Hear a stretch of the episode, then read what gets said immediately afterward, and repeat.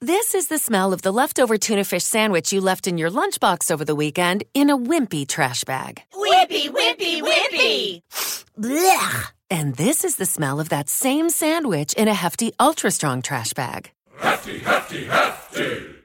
Ah, smell the difference? Hefty Ultra Strong has Arm & Hammer with continuous odor control, so no matter what's inside your trash, hmm, you can stay one step ahead of stinky. And for bigger jobs, try the superior strength of Hefty Large Black Bags.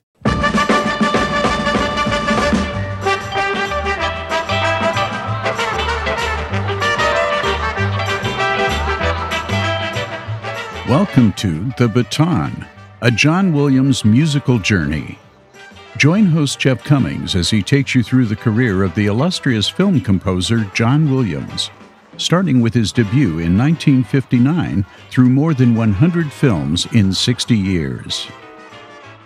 This episode features the 1963 film Gidget Goes to Rome. Now, here's your host, Jeff Cummings. Thanks again for joining me on this journey through the career of John Williams. And we're leaving on a jet plane to Rome for this next film, which continues the story of surfer girl Gidget and her misadventures through her teenage years. In this third film in the series, Gidget has graduated from high school and wants to go to Rome with her two girlfriends before becoming a college student. Gidget started out as a character in a novel, then a 1959 movie starring Sandra Dee. Two more movies followed. Deborah Walley was Gidget in the 1961 movie Gidget Goes Hawaiian. Then Cindy Carol took over in Gidget Goes to Rome. The only continuity through the three films was James Darren, who played Jeff Moondoggie Matthews, Gidget's boyfriend. Gidget Goes to Rome marks the third film John Williams has scored featuring James Darren. It started with Darren making a cameo in Because They're Young, singing the theme song at a school dance. Because they're young because they're young. The stars are twice as bright above. Their dreams are new, but they'll come true because they're young and in love, just like me and you. Then he had a prominent role in Diamond Head, which was released the same year as Gidget Goes to Rome. Darren is a great singer, and he had a great career as a crooner, but his acting was nowhere near great. And thankfully, Gidget Goes to Rome is the last time we'll talk about James Darren on this podcast. There's just one reason that explains why John Williams was attached to this film Jerry Bresler.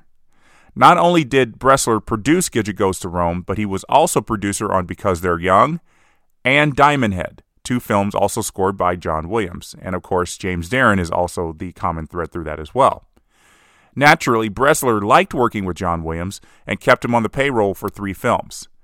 I suppose Bresler was a top notch producer for Williams to say yes to Gidget because I can't imagine any other reason why he felt compelled to tackle this project. For starters, Williams had to contend with an original song for the film called Gigetta, written by George David Weiss and Al Kasha. The song opens the film as we see Gidget hanging out on the beach.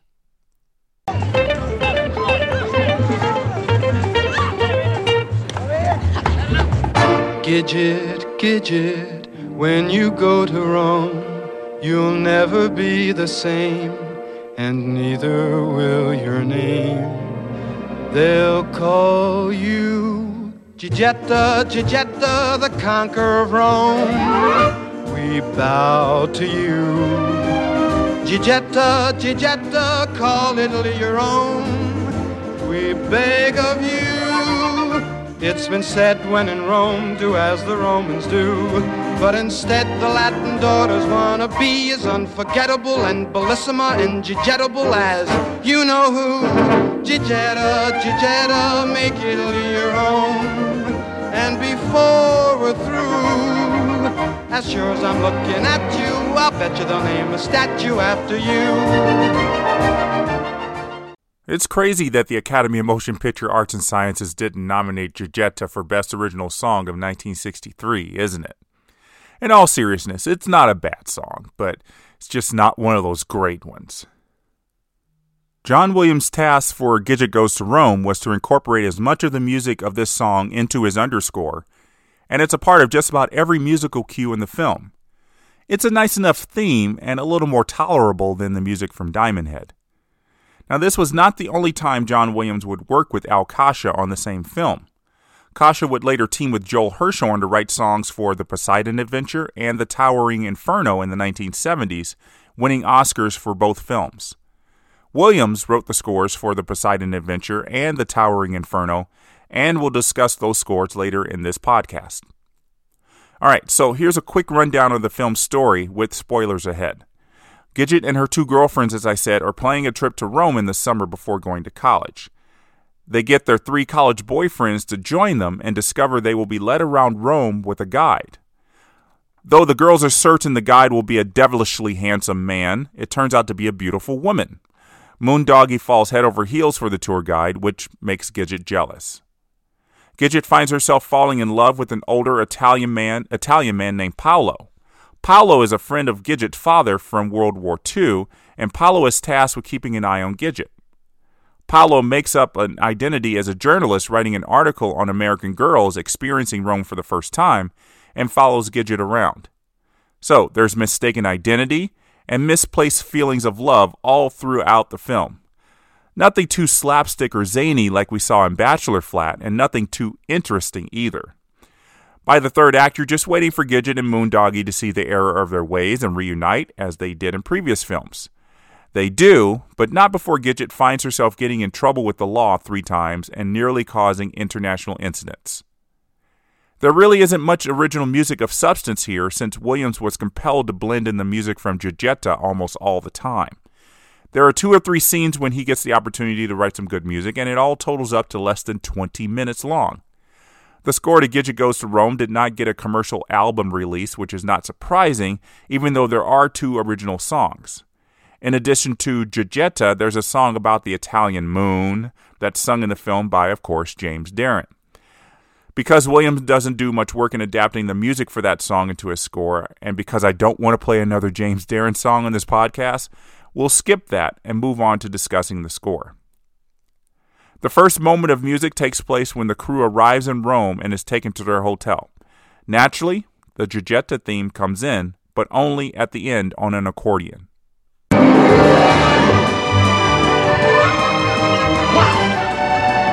Hold it.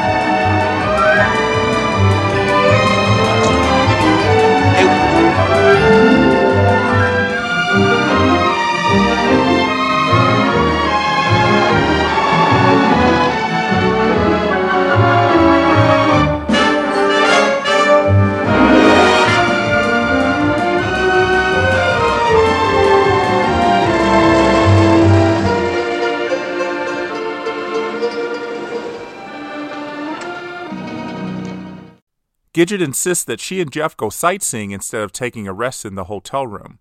She can't believe she's actually in Rome and asks Jeff to pinch her. Jeff doesn't, but a random man in the hotel lobby hears that and does the deed himself.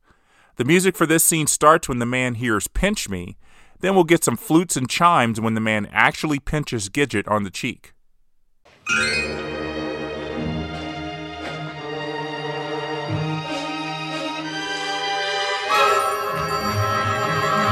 Everyone laughs about the strange man pitching a teenage girl, and then we move on to some sightseeing in Rome.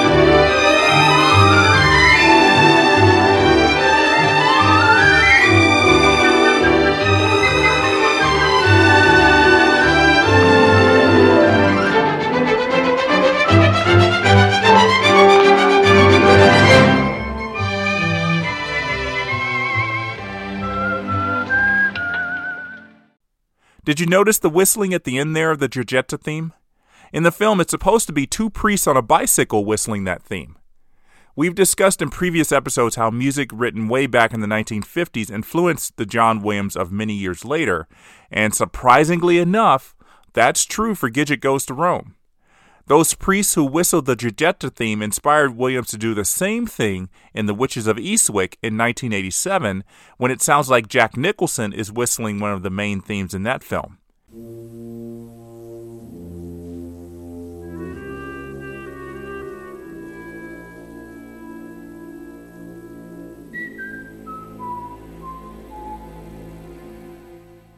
In the case of the Gidget movie, I'm sure that whistling was done during the recording of the score. It's very, very unlikely that the song Gigetta was written before filming started, but the scene with the priest was filmed, and John Williams saw the opportunity when he was watching the screening and jumped on it. That's exactly what happened in The Witches of Eastwick, and we'll discuss that moment when we get to that film in, on this podcast. Getting back to Gidget, the movie has a couple of moments of very brief music. Then John Williams gets to score a fantasy scene in which Gidget imagines herself as Cleopatra during her time in Rome. In the scene, Darren plays a peasant who is attracted to Cleopatra.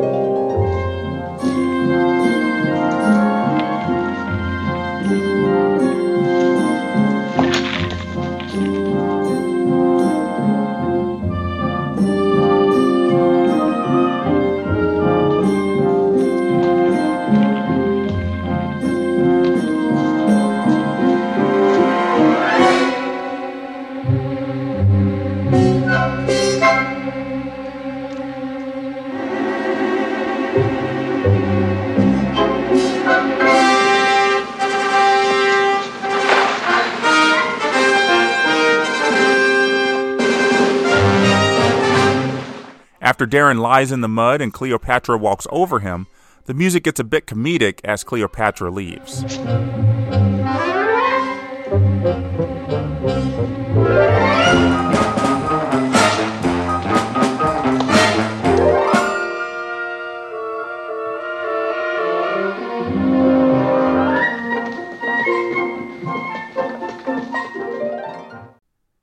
Later on, Gidget has met Paolo, the man tasked with keeping an eye on Gidget.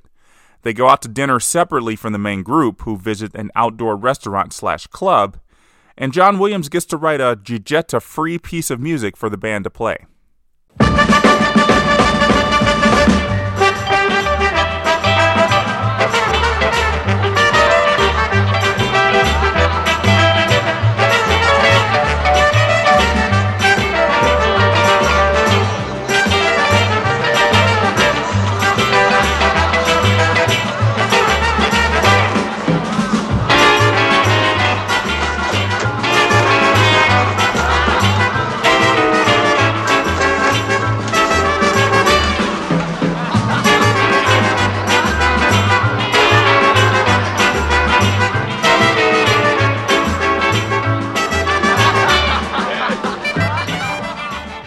Moondoggie has fallen in love with the tour guide, and after he and Gidget have a heart to heart in the hotel lobby, the gang continues to go sightseeing, but Gidget begins to withdraw more from the group. We get another adaptation of the Gigetta song here, and it's starting to get a little annoying that John Williams isn't able to write something that contains a melody all his own. He sort of gets to do that in a scene when Gidget decides to wander through a museum, museum on her own, including in restricted areas.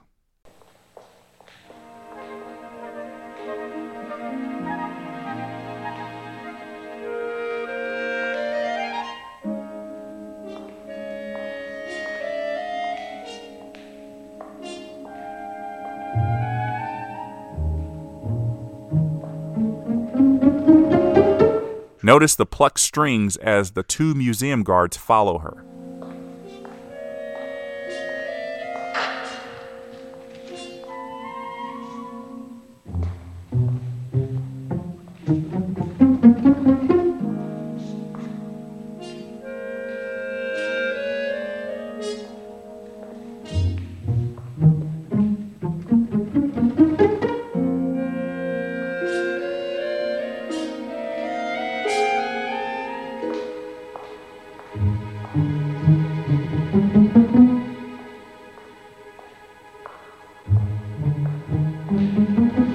All original music here, thankfully. Just pluck strings and flute.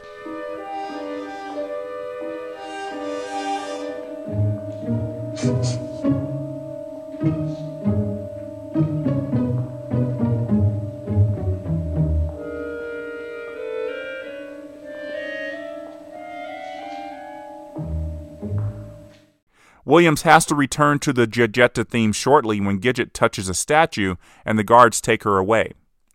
Later on, Gidget is invited by Paolo to a fashion show, and after going in the wrong entrance and being mistaken for a model, Gidget ruins the show by falling over herself on the runway. A bunch of people run after Gidget, and she hides under a box in the alley.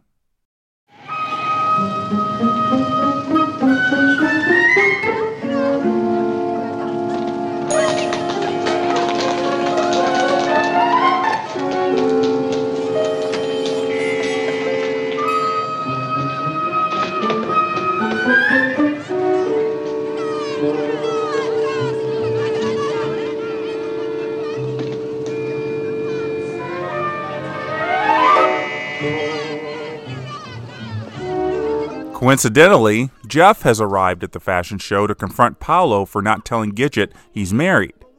Jeff sees Gidget crawling under the box in the alley and helps her escape.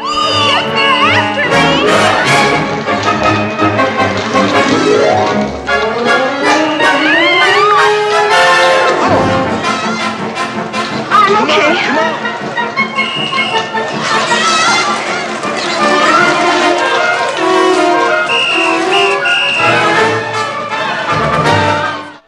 Soon, it looks like half of Rome is following them. We'll hear a gong in the music as the two groups chasing Gidget collide on the stairs.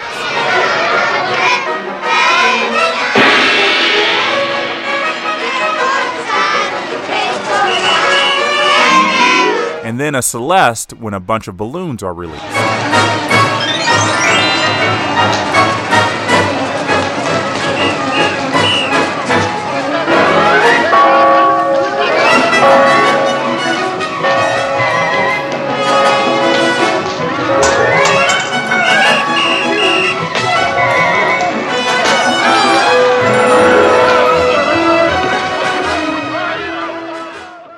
It's great to hear the orchestra letting loose here, even if there is a lot of Gigetta music going on.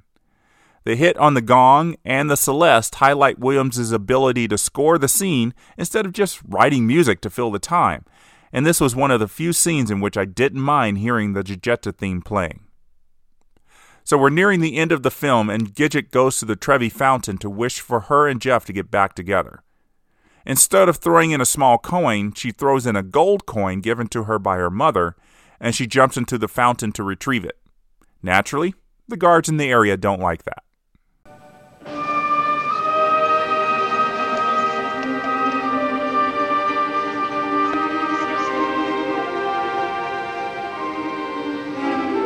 Oh, I wish. I wish it was the same between Moondoggie and me.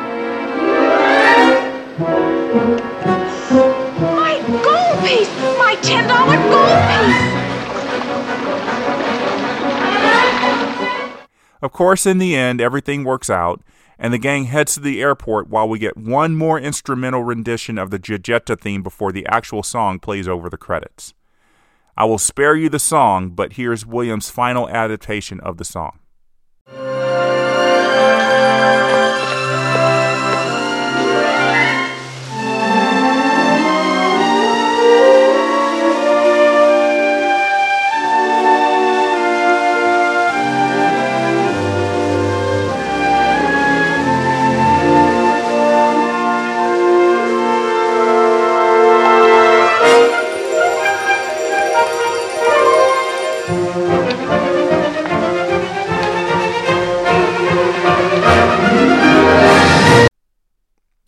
This was the final Gidget movie, and thankfully so.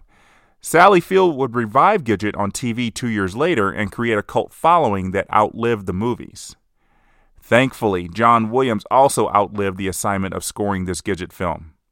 In some ways, I'm sure he was happy for the work, but has to be longing for a film that gives him much more freedom, similar to what he had in his first five films. With his next film barely in production while Gidget Goes to Rome was in theaters in August 1963, Williams had some time to relax a bit and prepare for his next project, one that was supposed to be a TV movie of the week. I think its presence on the big screen gave a big boost to John Williams' film career as it contains some of his best writing to date. That will do it for this episode of The Baton. And as always, I invite you to submit your comments either on the show page, email me at jeffswim at AOL.com, or send me a tweet on Twitter at jeffswim. And who knows, I might read your comments on a future show. Until we meet again on the next episode, the baton is down.